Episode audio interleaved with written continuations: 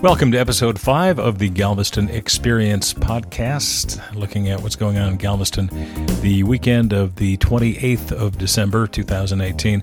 And uh, through the week, there's a lot of ongoing events, including a Galveston photography exhibit that is at the Rosenberg Library. It takes a look at photography from the 1860s through the 1890 period.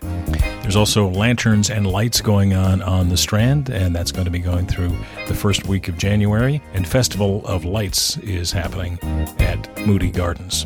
The Galveston Farmers Market at the Bryan Museum happens every Thursday and Sunday. Thursday it's from 3 to 6, and Sunday it is from 9 to noon. Friday morning at 9, there's a free fitness session at the Osher Lifelong Learning Institute. That's 4700 Broadway.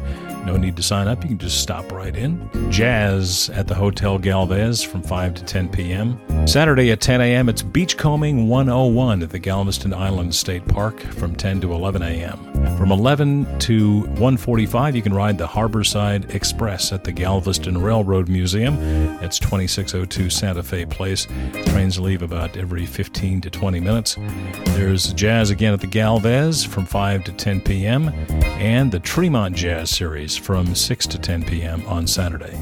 You'll find the Galveston Experience podcast on most of your popular podcast platforms. Be sure to subscribe so you'll get a notice of when the new edition is released. You can also find the events online at galvestonexperience.com. Just click on the calendar tab. And if you've got an event you'd like us to include, send it to events at galvestonexperience.com.